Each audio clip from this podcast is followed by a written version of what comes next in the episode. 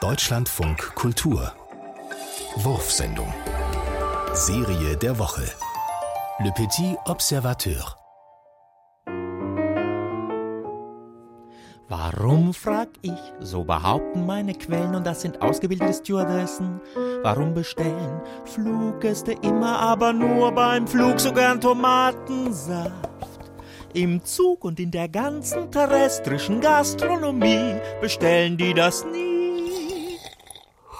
Wieso kommt es dazu, dass sobald sie fliegen, die Passagiere Lust auf Tomatensaft kriegen? Beim Flugpersonal herrscht darüber weltweit Ratlosigkeit.